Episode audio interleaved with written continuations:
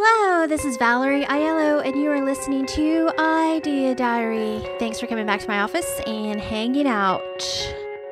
So, today a Kevin O'Leary video came up in my feed, and it was, you know, four things that successful people do. So, I decided to click on the video. I'm not subscribed to him, I'm not the biggest Shark Tank fan. I know that they call him Mr. Wonderful, and I've seen a few shows here or there. And I have seen a YouTube video of Kevin O'Leary, but I haven't I haven't watched a lot. I'm not subscribed. So I guess I watched something that triggered the algorithm to start sending me his videos.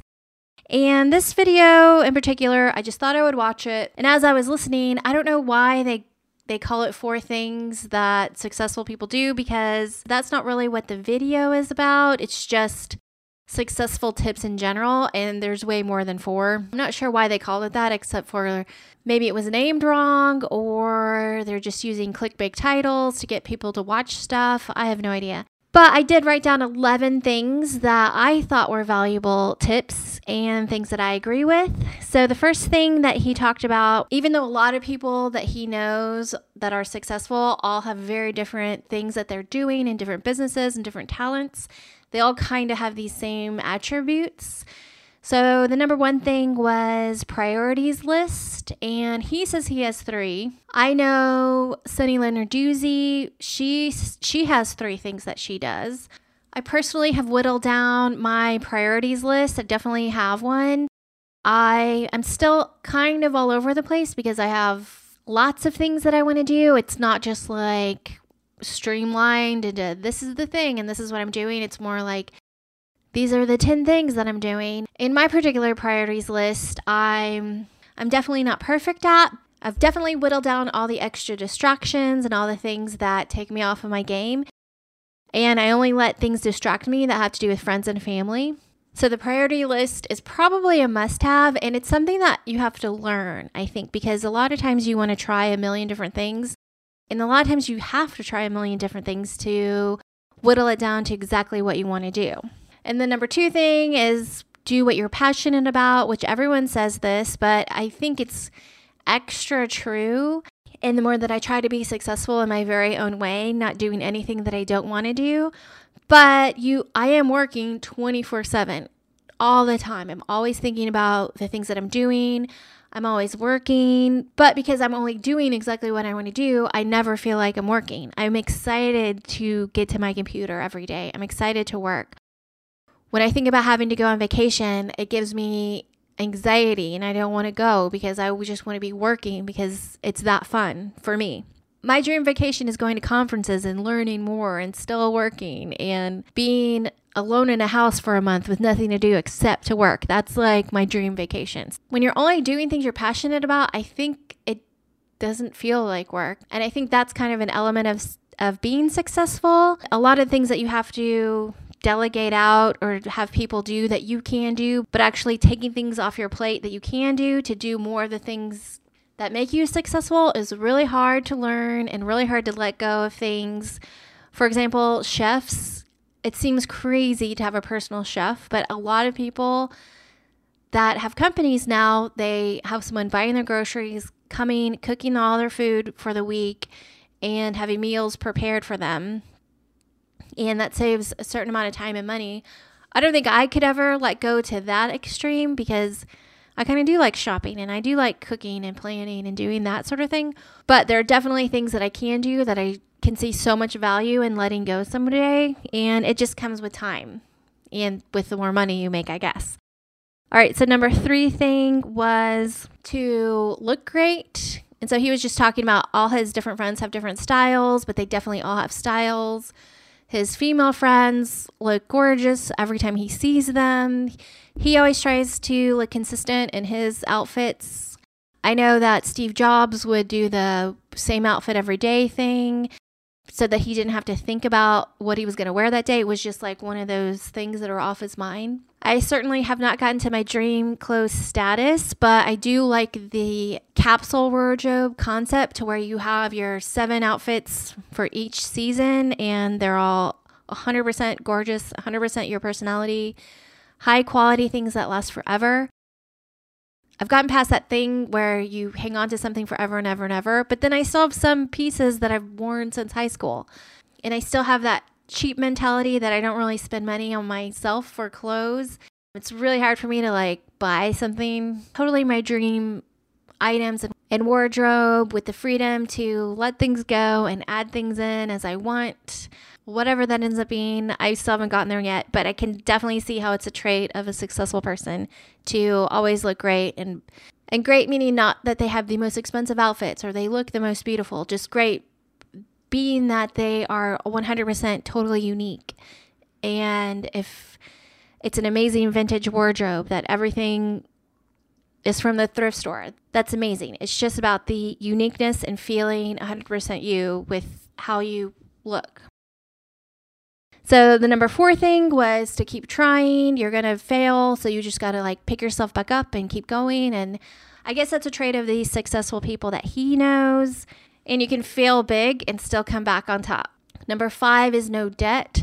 So, I'm really into that. I have been in debt before, but not for a very long time. I still have some school debt that I haven't paid off yet, but I don't really worry about that. I think that's maybe my next little thing to wrap up. But right now I'm working on the paid off house thing. I've achieved the paid off car thing and I'll never go back to car payments again.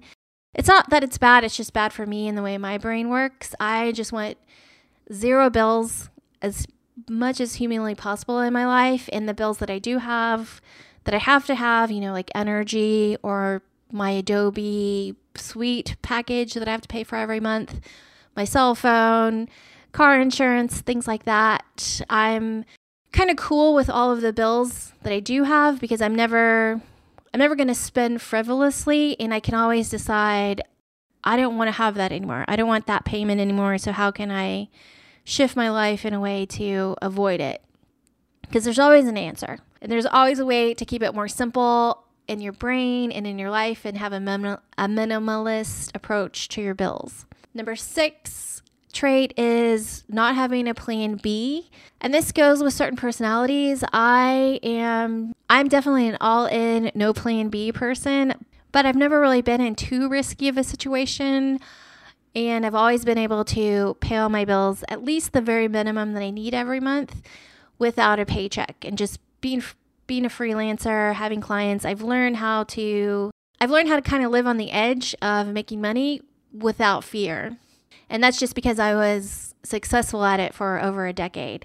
And that's not going to be right for everybody. So it's it's all about personality and plan Bs aren't bad, but at the same time sometimes you just have to go for it even if it's scary. And that doesn't mean to have zero money and just see where the wind takes you. It just means you there's a way for everyone to figure it out for themselves in their own unique way to feel safe and good and positive and not feel like a loser to do something without having a plan B.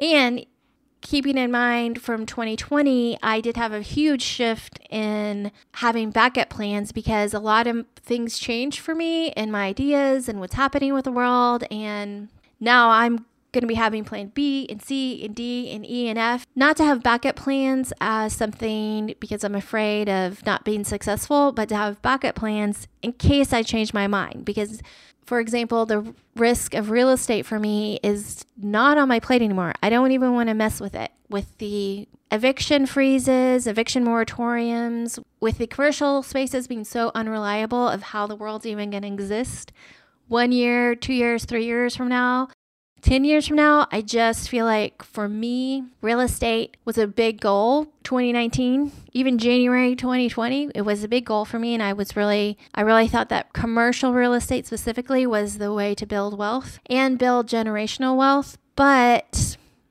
my mind has changed and I, still think that it's a good thing, but it's not I don't think it's for the small time players anymore. I think only the really experienced people should be involved in it right now and I'm taking myself out of the game. So I I don't know if that's necessarily having a plan B, but now I'm I'm thinking about all possibilities of how things could fail and all possibilities of good outcomes that I could be happy with and new ideas. I'm coming to things more with a multi layer plan than just, I want to do this and I need this to succeed. And if it doesn't, that's it. I'm coming to things in a way more multi-dimensional perspective, all and all things that I do. But that's new for me. That's new as of 2020. So, and I, so I'm still figuring out in my brain what it all means. Number seven was money doesn't make a business successful. And I really believe in this. I be- really believe that I could hand somebody $100,000 and say, go, go make your dream happen. And they could lose that $100,000 in a month and not even know how they lost it. Whereas if somebody knows how to make $100,000, they're going to be able to to really make that money work. So free money and being given money before you're ready and really know how to spend it is almost like not having money at all. And I know that sounds confusing, but I have to believe that there's a point where you actually make money or you get money or somehow money comes to you because you know what to do with it. So you might not be happy with the amount of money you're making right now, but the work comes into financial education, emotional financial education, and just actually knowing what to do with it in your business. A couple shows ago, I talked about Eli the computer guy, kind of realizing that Google had tons and buckets and billions of dollars just sitting there and that actually isn't a good thing. A company with a bunch of money that they don't know what to do with kind of is a sign that they might not be around much longer, or possibly a sign that they're not growing. And I've learned a lot of times that you really don't need a lot of money to start certain businesses. And you can start today with a million different trillions of different ideas without having money and be successful. Kevin O'Leary agrees money does not make a business successful. Money isn't everything. Number eight is something that people say a lot solve a problem and look for opportunities to sell that solution. And a big thing that I see is that people are afraid to try their ideas, and you've got to get over that. You've got to you've got to test them out. You got to try them, and don't feel guilty if you change your mind.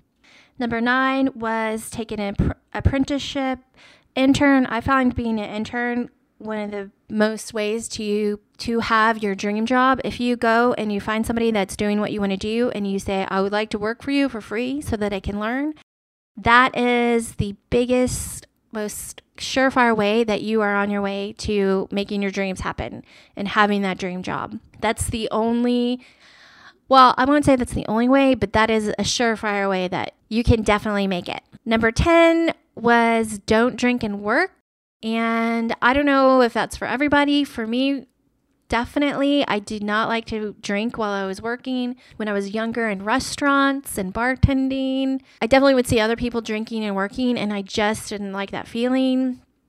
And I would always wait till I was off work. When I would play shows, I would wait. I would not even have a drink before any show until I was on stage and I had my guitar and I was playing my first note. It was really important for me to not drink until that moment because it's just, it wasn't fun. I didn't want to feel out of sorts. I wanted to feel 100% in the game and ready to do it, and then have the drink at the appropriate time when it was time to relax. And the number 11 thing that Kevin O'Leary talked about was sleep. I'm a big sleeper. I probably sleep too much. I'm I can fall asleep anywhere at any time for any reason. I'm a big napper. Sleep is not an issue for me, but I'm sure for it is for a lot of people. So make sure you're getting enough sleep. Anyways, I will link the video where he talked about all these things in the show description so you can check it out for yourself if you want. And that's just what was on my mind today. And that's the show. I still don't know how to end the show, so I'm just going to play the music.